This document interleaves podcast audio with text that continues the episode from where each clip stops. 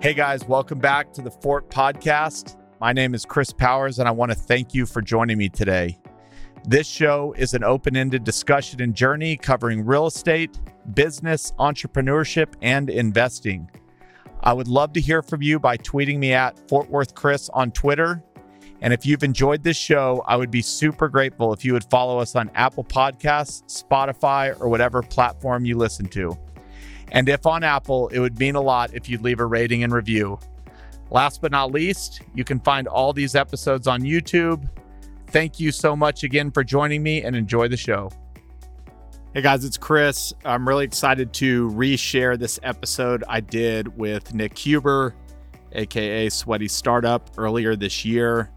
Uh, we cover a lot. This was a cool episode.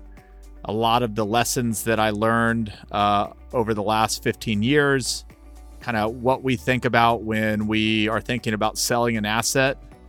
My my typical rant on GP fees and why they're important to build an operating company. And of course, a lot of the mistakes we've made along the way and, and how we've learned from them. So it's always a pleasure to share the mic with my friend Nick. These are fun conversations, and I hope you enjoy.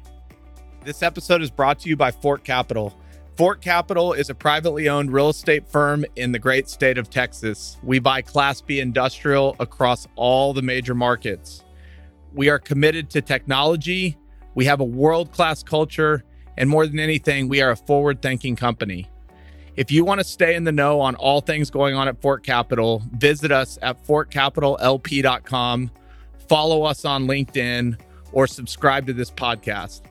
Fort Capital's quarterly newsletter subscribers are the first to receive business and real estate insights, news, videos, podcasts, free resources, and more. Enjoy the show.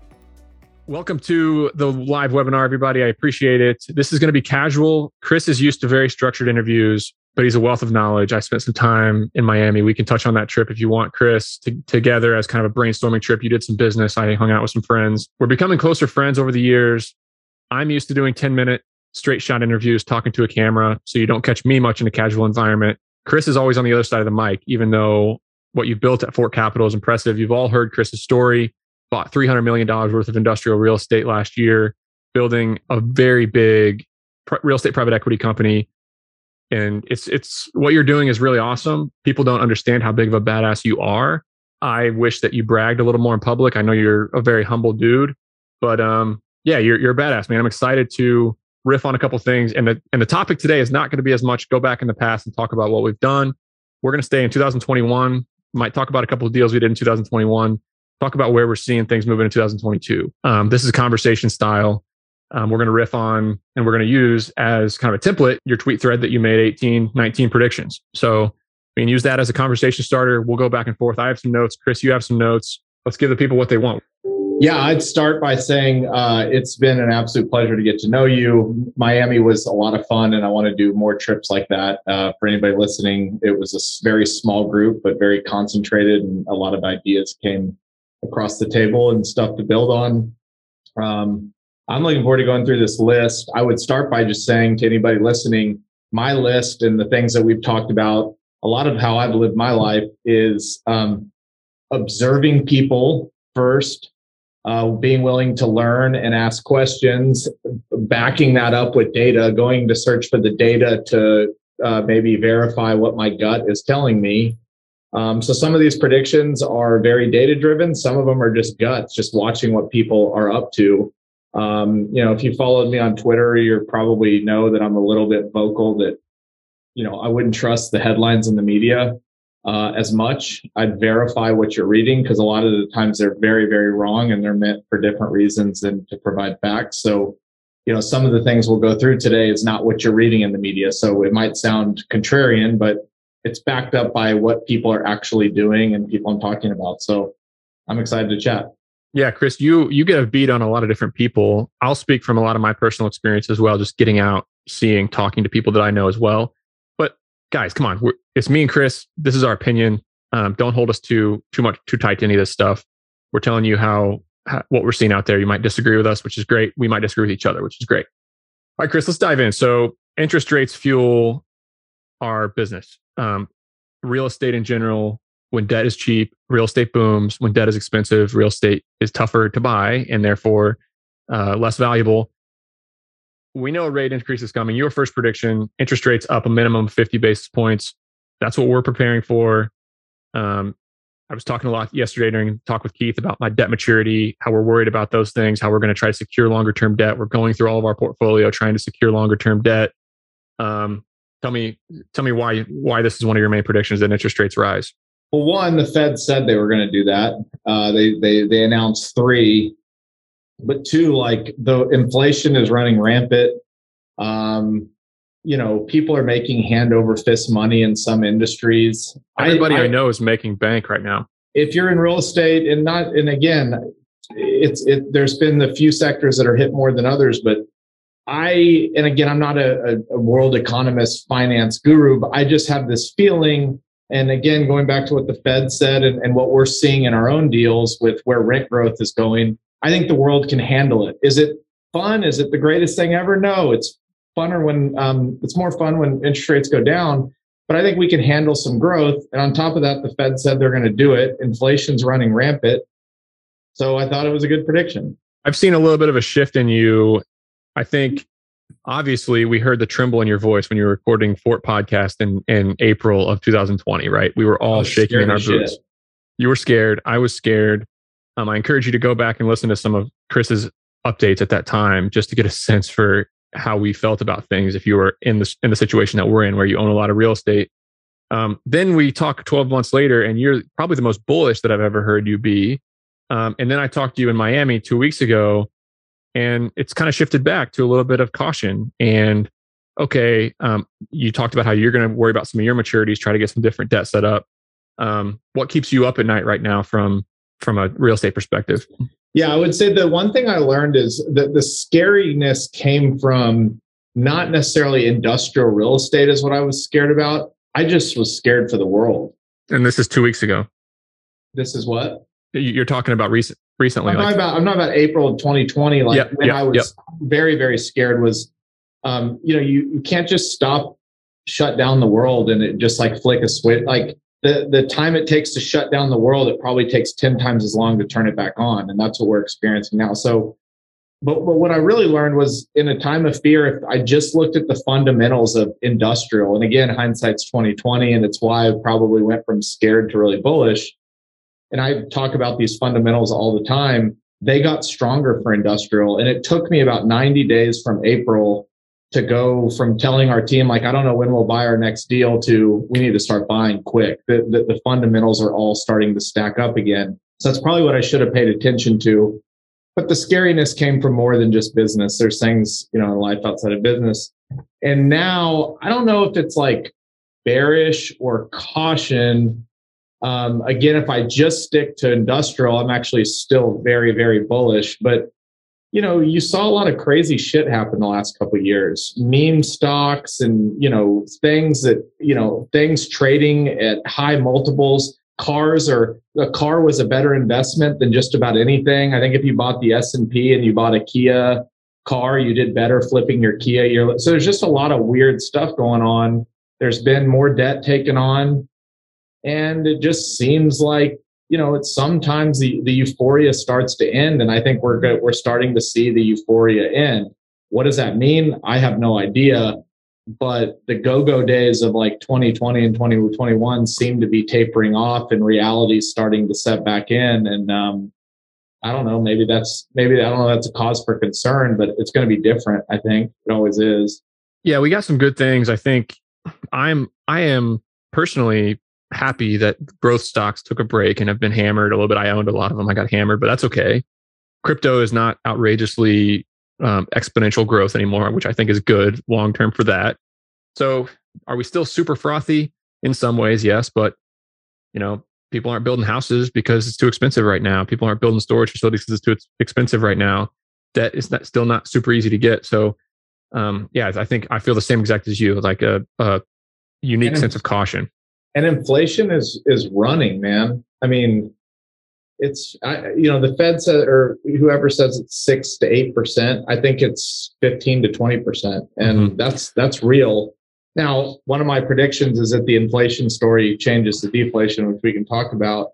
Um, you want to, yeah, let's dive right into that, Chris. You know, I would just end that by saying like anybody that's like had a career longer than 10 years, we've acted like the last two years, like making money is this easy thing to do. I mean, you get on Twitter and it's this kind of, you know, uh, echo chamber of how e like people flipping stuff and making tons of money. And that's amazing and more power to it. But I, I don't know. And I'm not even that old. I just remember making money was really, really hard. It's, it's very hard. And so, uh, I kind of welcome a little bit of a softening. I think people need to be humbled a little bit and back, you know, brought back to reality. Again, it's not fun. Of course, it's fun to make money. I just think for the betterment of society, at some point we'll be better off when people have to, I don't know, work harder or try harder to actually, you know, make some money. Um, right now, it's just being, it seems like it's being handed out a lot. Um, I don't think that's mm-hmm. healthy long term. So. Yeah, I think the bottom bottom of the of the you know i guess wage food chain the minimum people near minimum wage they're getting significant rent increases with or, or pay increases with inflation right? They're making more they have they're, they're going switching jobs to make you know they were making 10 last year they're making 15 this year whatever it is. Um, the people who are getting killed are the middle class that are working for 60 grand a year and getting 5% annual bonuses and they don't own a house right? They're, they're getting crushed by inflation right now and it's really hard for them i think. 100% so let's talk about the deflation thing. We might as well go right in since that was a good segue. Um, I don't understand that. I want you to explain more about the the, the actual tweet says.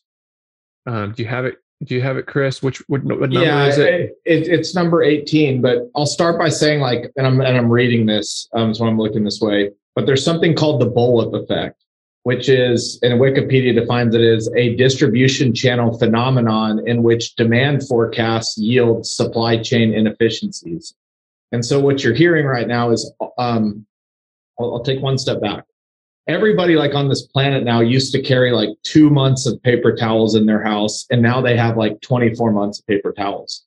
We've bought everything. Like it's it's been bought. Everybody is so far in front of what they usually have and it's emptied stores. And then on top of that, like production's really shut down.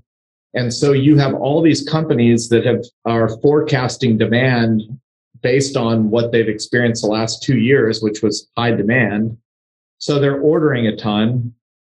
Um, and eventually, as things kind of cycle back through, you might see this period where we have all this inventory that we've ordered and it's going to be a lot slower for people to buy that um, because uh, they already have it. And so when inflation's going up, there's like this FOMO right now. People are buying stuff because they're scared that the price is going to be up tomorrow.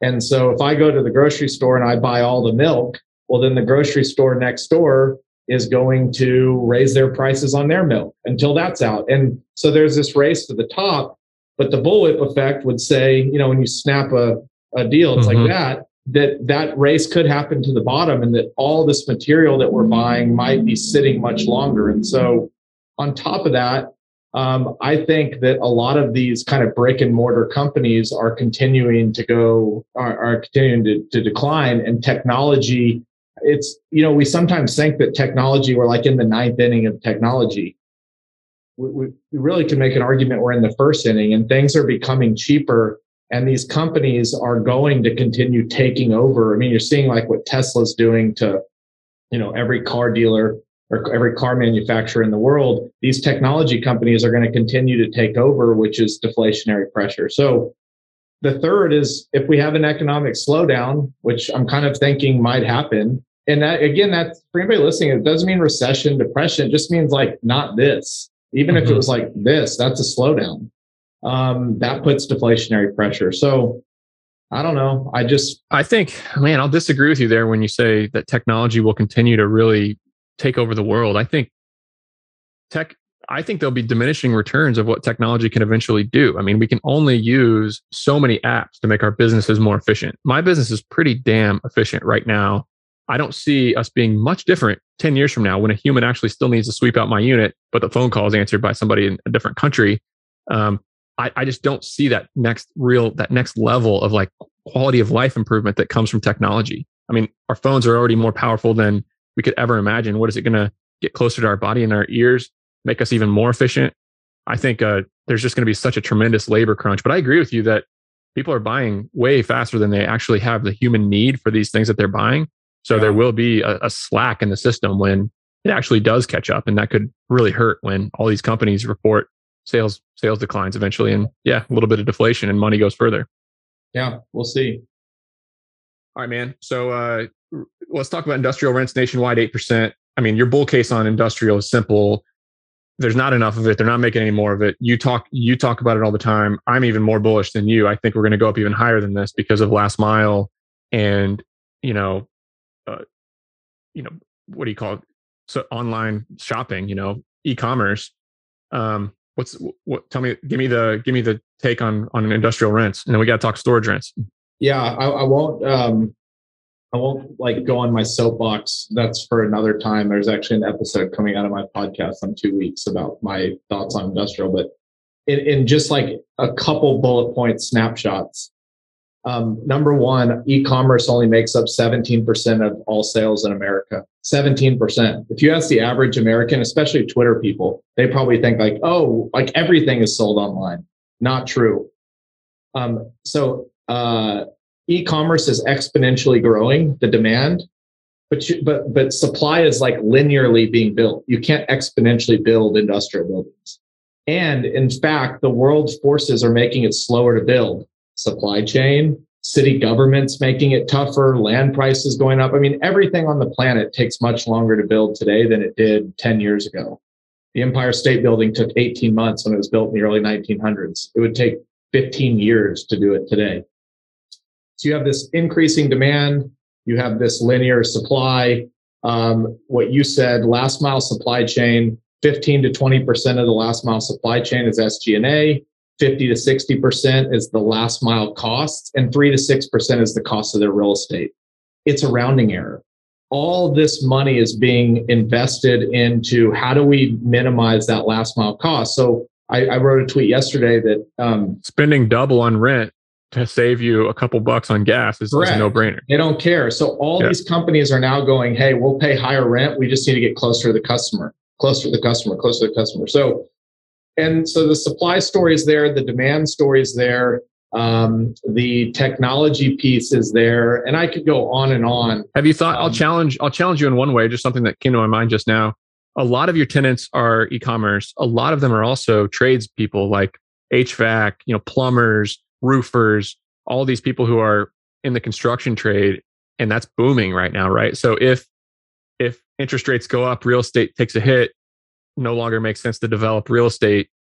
Do you see your tenant base? That, that could potentially be a risk factor, right, for your tenant base? No, for sure. Mm-hmm. Um, that that that could definitely happen. I think this infrastructure bill, uh, to some degree, is going to keep a lot of yeah. You know, that's going to offset things quite a yeah. bit. Um, but you're right. I think there will be, you know, the cities. If you really look at where everybody's moving, it's it really is kind of back to these mega urban areas. Now there might be people in the suburbs, but there will certainly be folk, uh, places that get hit harder than most when the construction washout kind of finishes. Um, but again, I think that's a time when mm-hmm. e-commerce mm-hmm. like blitzes in yeah, yeah. even more. That we'll real estate might become here in a bit, but mm-hmm. largest leasers of office space over the last two years have been mega tech companies. That's not yep. what you're reading or hearing, but it's facts. I going to happen about office self storage. Self storage, I think. Um, I, I, mean, my my LPs don't. I'm I'm I'm incredibly bullish, Chris. I mean, I'm putting my net worth in. I'm investing every dollar that I have. I've co-invested over two million dollars in the past 12 months. We bought 50 million dollars worth of storage in 2021, 30 million in the last quarter.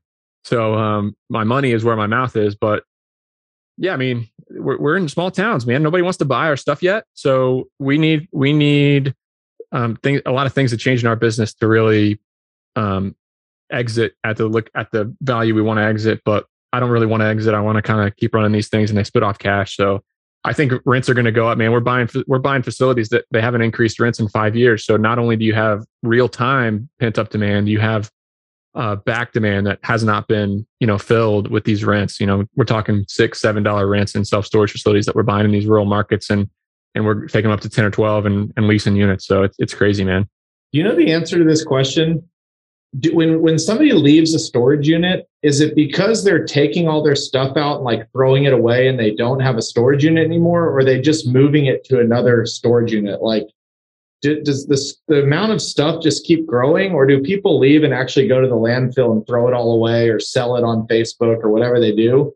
Like, do you know the answer to that? It goes to so this is another tailwind that I've been thinking a lot about. I mean, it's it's going to a house or office or warehouse. That's where the stuff is going. Um, but there's a huge shortage of housing. There's a huge shortage of warehousing, and there's a huge shortage of. I mean, not that many people are going back into offices with this stuff. So the housing, the fact that people can't afford housing and there's a big shortage of housing makes it so they live in smaller places and they need a storage unit. Um, the tailwinds, the tailwinds are serious as as we continue to go. Yeah. But um, Okay, so outdoor storage, you're talking about truck parking. You're seeing a, a big need for basically last mile equipment to sit and and be in be in a you know a, a usable place out, outdoor. You're talking. And yeah, so like most industrial facilities are maxing coverage, um, but there's also more 18 wheelers now. If, if last mile and delivery matters, I don't know about you, but Amazon literally showed up to my house five times yesterday. Mm-hmm. I don't know mm-hmm. if we have a problem or we just order now everything online and we don't have to go to the grocery store and order 50 things at once. We can just kind of pick and get it as we need it.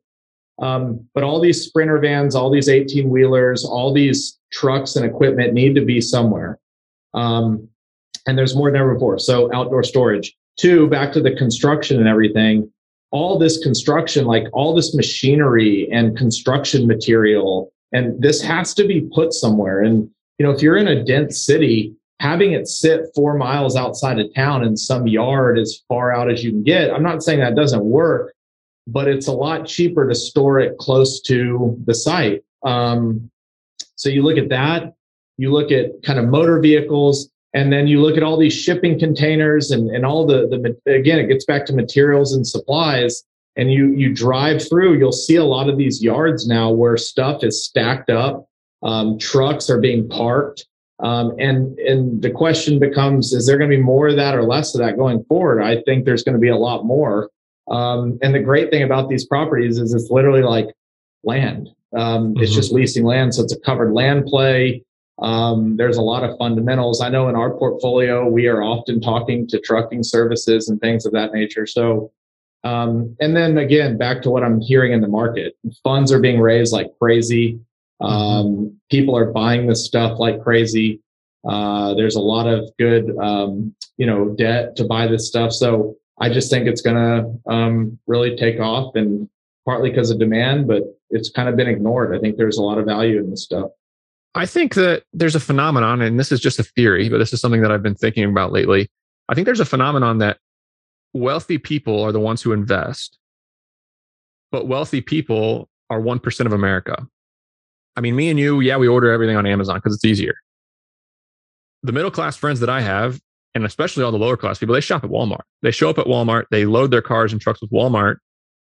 You know, I, I don't know. It's just a half baked thought that, hey, maybe the way we live is not necessarily the way that the average American lives. And Walmart, Target, you know, showing up and doing the pickup. And, and also, my Amazon experience has sucked lately. I got fake Nike socks, fake deodorant that gave me a rash, fake everything on on Amazon.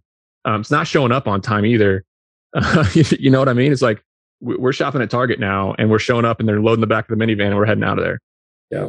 I, this is a dumb question, but is I, I, would have assumed things are cheaper on Amazon than they are at Walmart. Is that not no, true? no, no, not not at all. It's it's kind of shifting now. I mean, people have okay. people, they, they have you in the habit of Walmart.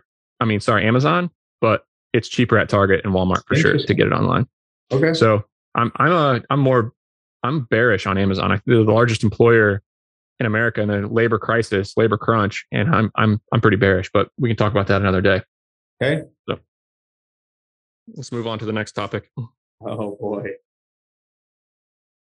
So I just put a hat on that says Bitcoin 100K that I got from my friend uh, Pomp when I was in Miami.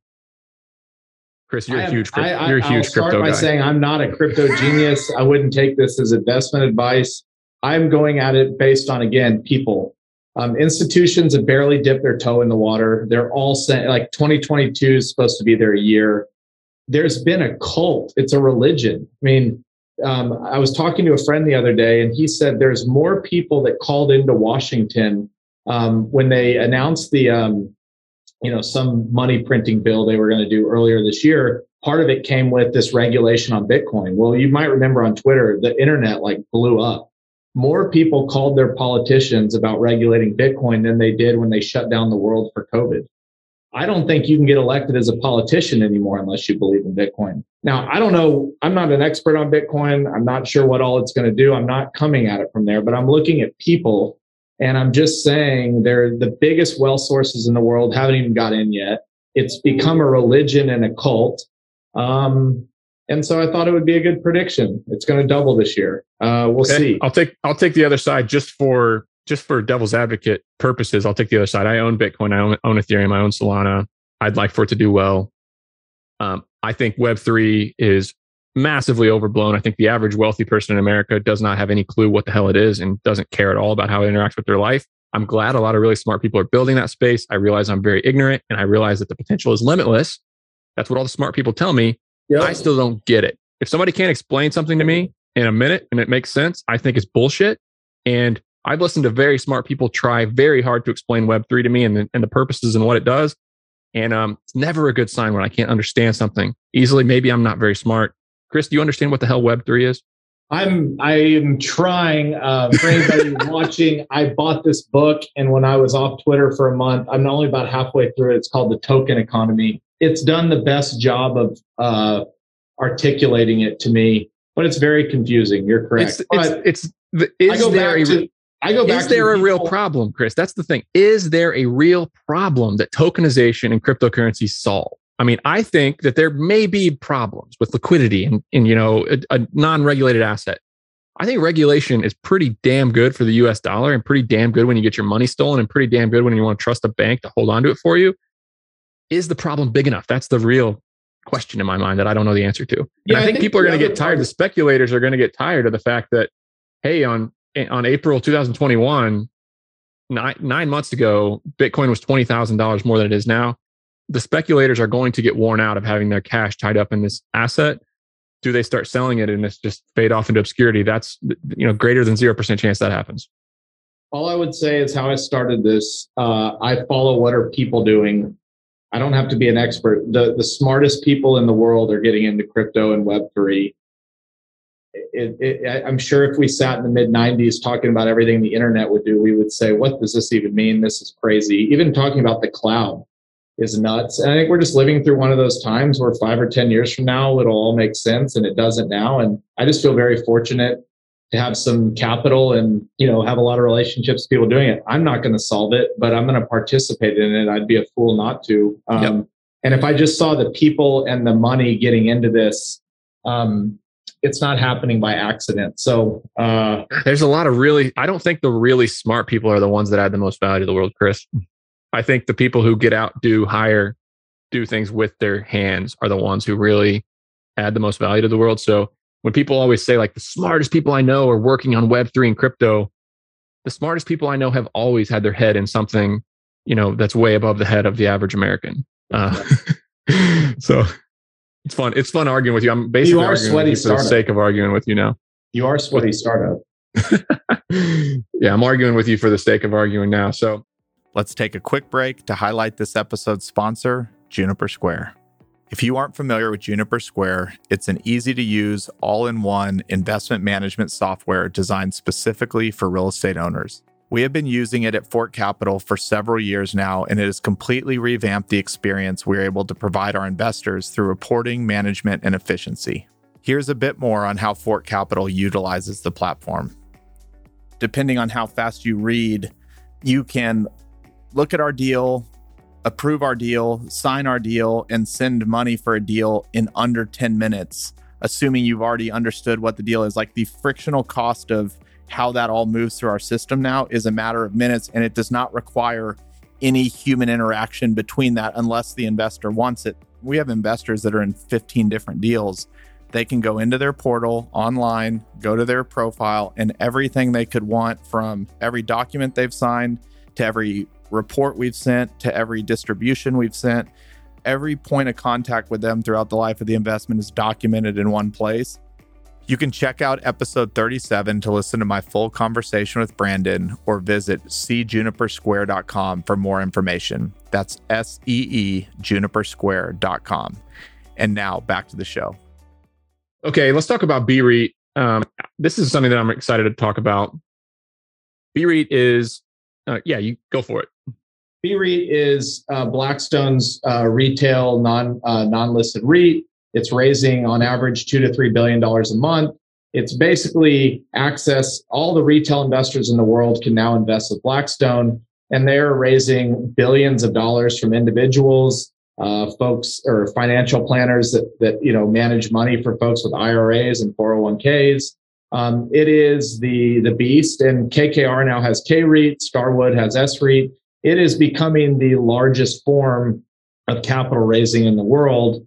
And this wasn't a hard prediction to make because they already raised the most in 2021, and I think they'll do it again in 2022. That was not a wild prediction. Um, yeah, so it's I don't flowing. think it's discussed enough the the BREIT phenomenon. Um, Just the phenomenon of how capital is raised. I think.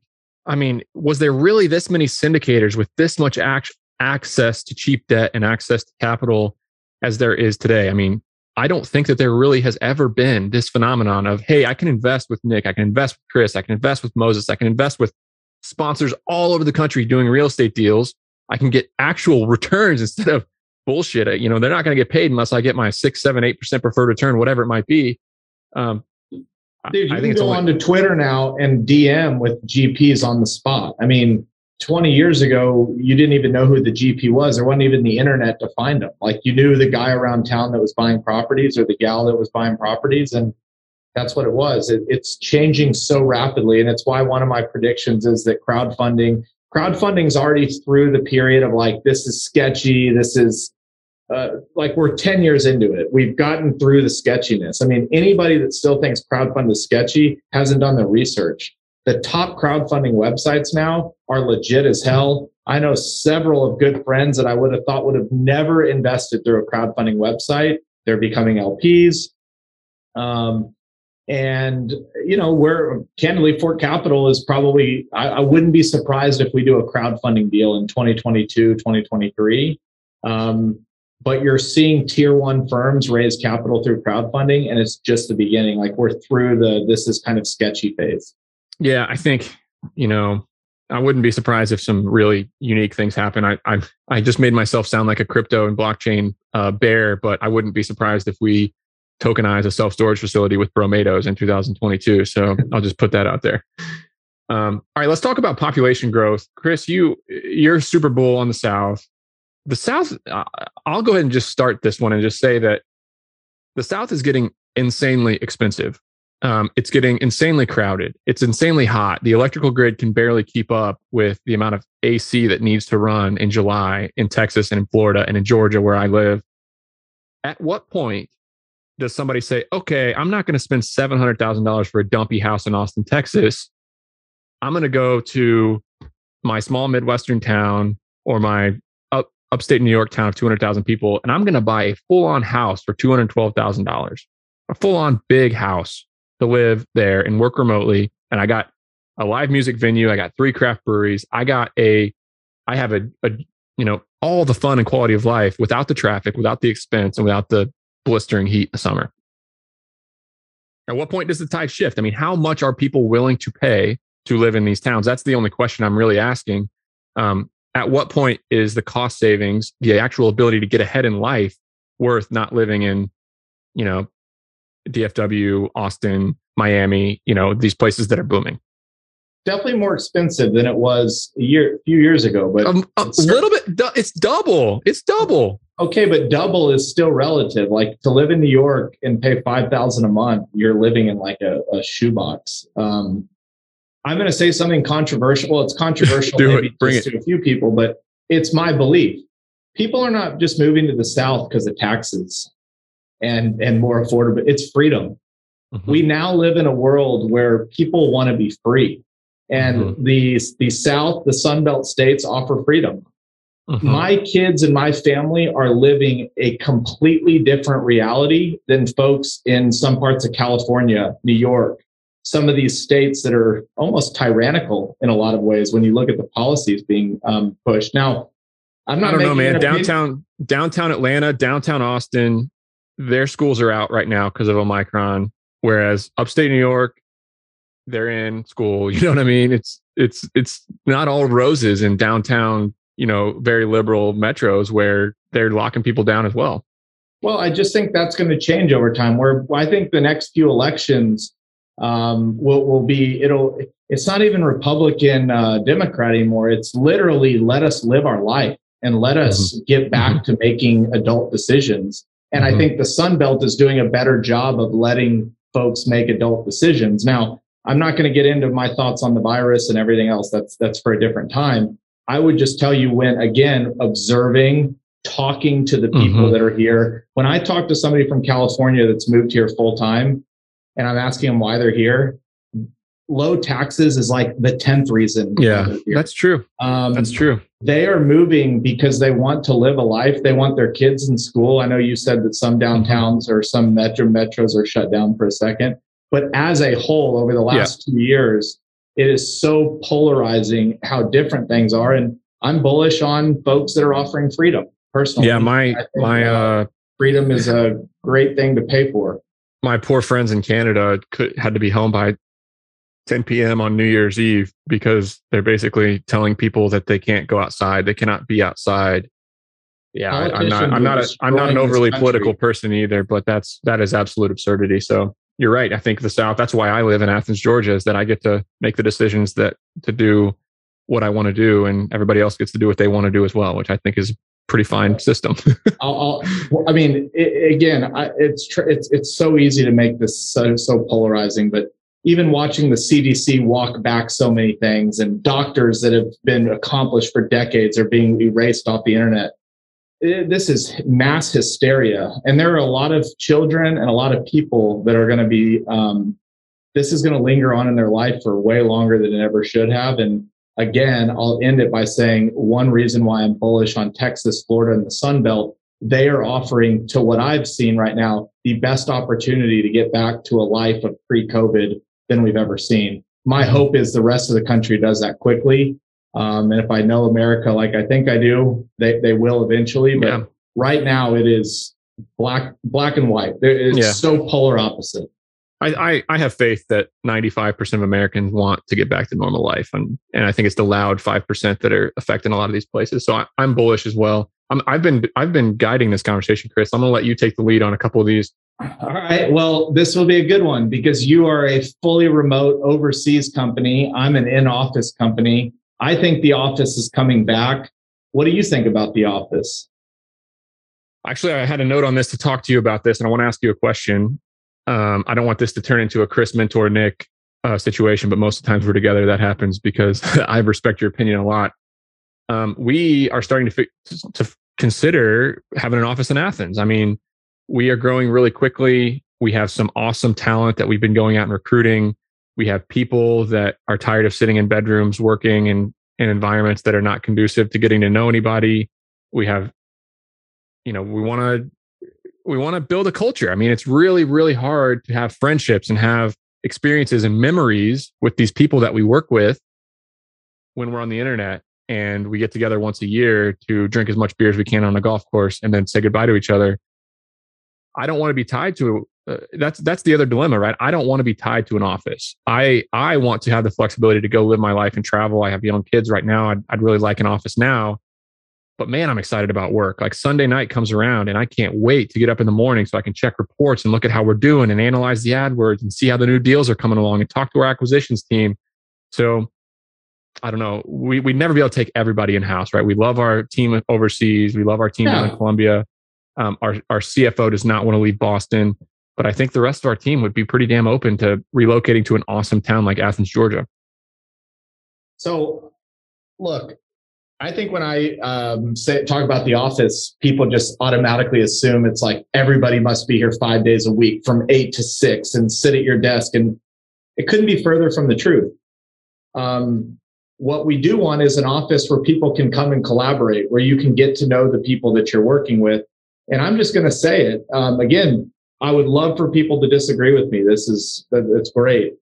Um, if your executives and your managers are in the office and you want to be heard and your ideas to be heard and you want to collaborate and innovate, it's a lot easier to happen in the office. I think we're going to experience this period of FOMO, which will, as it'll start to roll out, where there will be this whole group that's like, we're not going back to the office. Great. But some of their peers will be in the office. It'll take about a year for decisions to be made, promotions to be made, things to happen. And what you'll see is this FOMO effect. Oh, my, you know, something happened great to my friend. I wonder if that's because he was in the office. Nobody's actually going to say that's why it happened, but there will be that vibe. I'm telling you right now, the deals that we're getting done right now, we're meeting people in person. Like it isn't happening over Zoom. It's just not. Um, you and I went to Miami and we spent all this time together for three days. Would you have enjoyed it if we just like maybe put a Miami background on our Zoom screen and just chatted for three days? No, you would have been miserable. Yeah, it's um, really not the same. It's so really not the same. I'll give you I'll give you a direct example. You can keep going. I want you to keep going, but I'm going to give you a very direct example that backs up what you just said uh, my job in my company right now is to track down talent and figure out who fits where in my company. That's all I'm working on. Who fits where, who does what, how are we going to build a company that goes from 30 people to 300 people and have people in the right situations to manage that? I have great talented people that I have not seen or talked to outside of a formal Zoom meeting with 10 other people in 6 months. I don't know how they think about the world. I don't know how they think about their jobs. I don't know how they think. And, and we do six month reviews where I get on a call with them and ask them how things are going. I just called most of those people this week to just touch base with them because I don't even know how they're feeling about their job. Yep. Dude, that's tough. And so it's not a, uh, we have hybrid. People can work from home when they want sometimes, but the core of our business is going to be at an office. And that's a decision we're making. I think all these corporate companies are playing chicken with each other as soon as Goldman comes back, all the banks are coming back. It's a big game and it's all being held hostage by the media.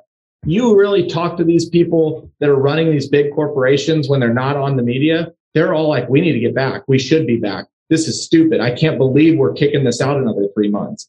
But everybody is being held hostage by who's going to be in the headlines for literally going back to the office, which is insane to me that that is two years into COVID, like this thing that we're still talking about. I'm just one opinion, um, but I think it's going to be important, whether it's in an office, people are social creatures. Um, it's always been that way. And by the way, for the people that think we should never go into an office again, um, I would I would ask yourself: Do you expect your doctors to be in offices when you need to go to the doctor? Do you expect people to be at a restaurant when you show up to a restaurant? So you expect everybody to be somewhere except for yourself. It's not going to work that way. Mm-hmm. Um, and again, nobody's ever going to say, hey, you're getting promoted because you were in the office, or hey, your idea won because you were in the office. But people will understand over time. It's this. It's been the same for hundreds of years. You want to be in the room. Mm-hmm. Period. End of story.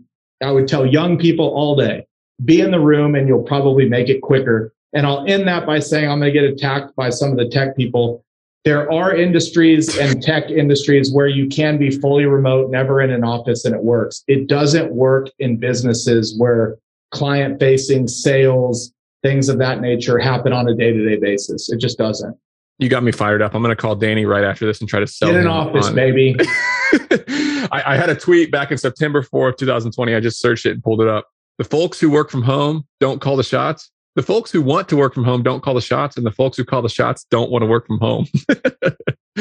and I think Chris, you call the shots for sure. And you the, the other part, and again, like I, I it's it's a, I can't believe that the office is like this polarizing topic for so many people, but even just like living with kids at home and trying to get work done, you see people post all the time like, I love working from home.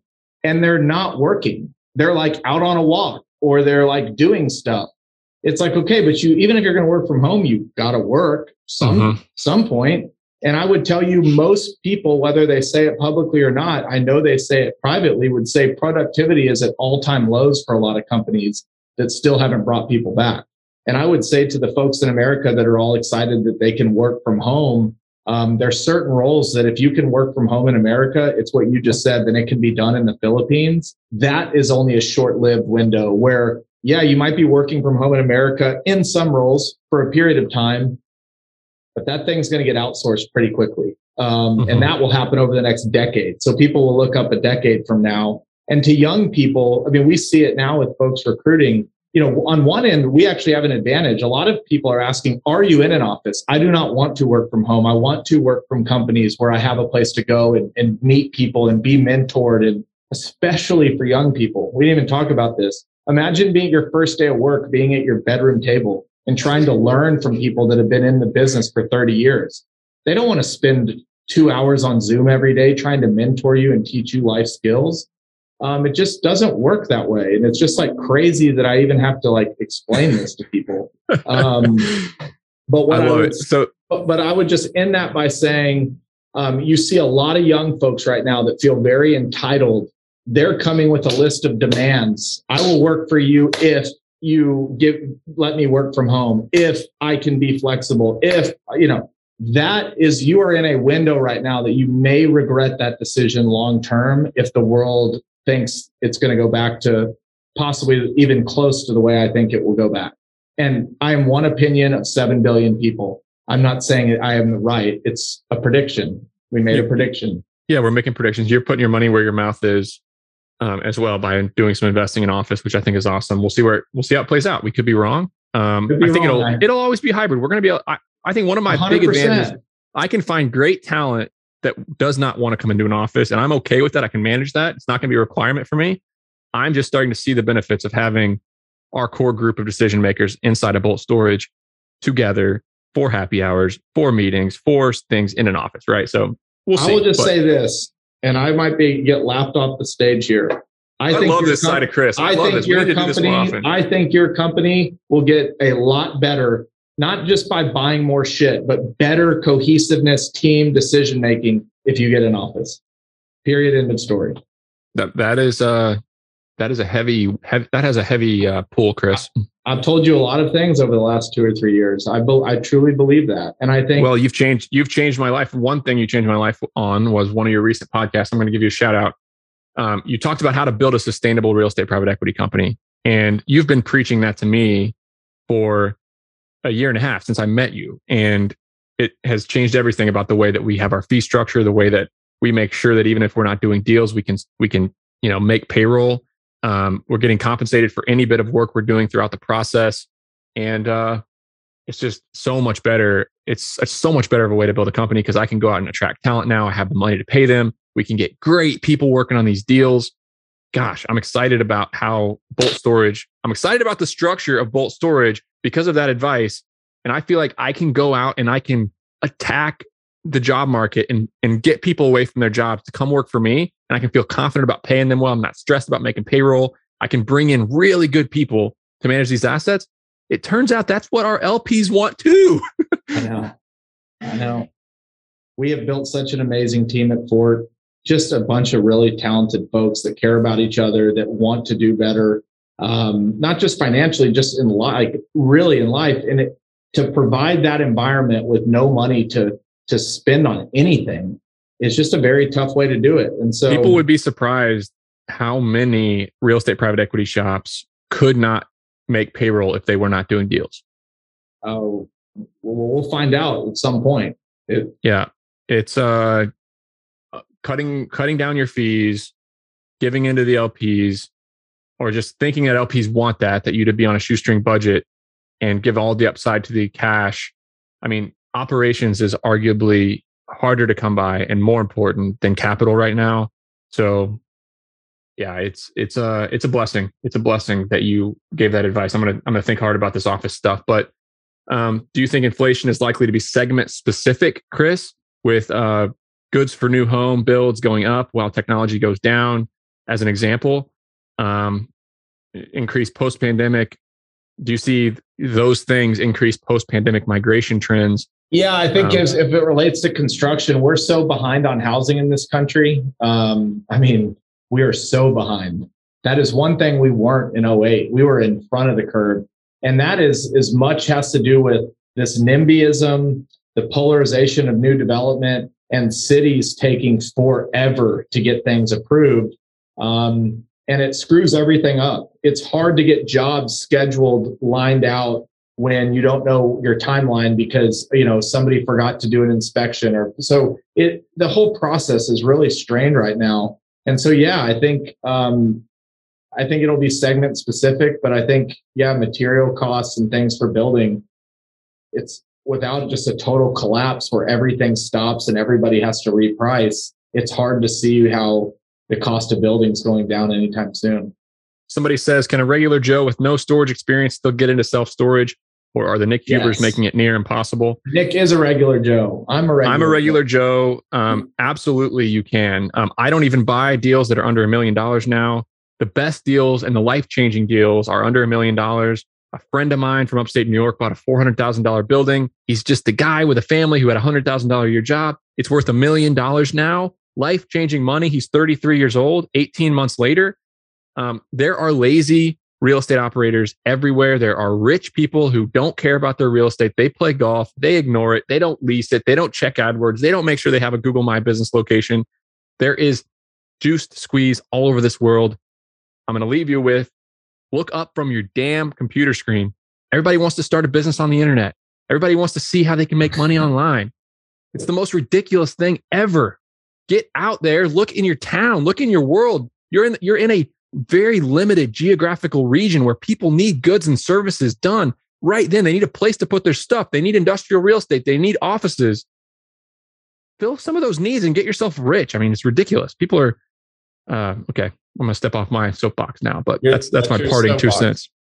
What drives oil to 100? I'll end it. Um, uh, one, our capital budgets to drill oil are at all-time lows, yet the world is at all-time highs for demand everything you're looking in the background of my screen and his screen is made of petroleum. Um, this ESG narrative, it, while it's great, it's it's it, people are hallucinating, thinking that we don't need oil and gas. And this idea that by not drilling it in America and letting them drill it over in Iraq and Iran and overseas, we're somehow doing the world any good. Those are less uh, safe places with worse environmental controls and it's not like the pollution, if you drill in Iraq, just stays in Iraq. We're one globe. Like it, it, it goes everywhere. And the last thing I would say, all these countries, we're so in, uh, you know, we, are so privileged to be in the United States. But all these countries in um, these third world countries, they're not going from literally walking down dirt roads to get water to a Tesla. Like they're going to go through the fossil fuel generation before they get there. And those countries are coming on like crazy. And so all-time low um, supply for people drilling and mining for oil and gas and all-time high demands. And our country is doing no good by just assuming that we'll just look the other way and hope it all works out. It's heading to 100 bucks.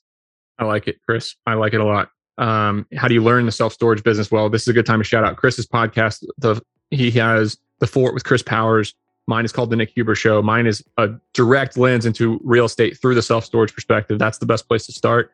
Make sure you follow Chris on Twitter. Thank you, everybody. Thank you, listening. guys. This was awesome. Thanks, Nick. Have a good rest of your week and go out there and kick some butt. Goodbye. See you, buddy. Hey, everyone. It's Chris here again. Thank you so much for joining me on this journey. If you enjoyed the show, please follow the show on Apple, Spotify, or subscribe on YouTube. Thanks again, and I'll see you on the next episode. Chris Powers is the founder and chairman of Fort Capital LP. All opinions from Chris and guests of the Fort podcast are solely their own and do not reflect the opinions of Fort Capital LP. This podcast is for informational purposes only and should not be relied upon for real estate or investment decisions. The Fort with Chris Powers is produced by Straight Up Podcasts.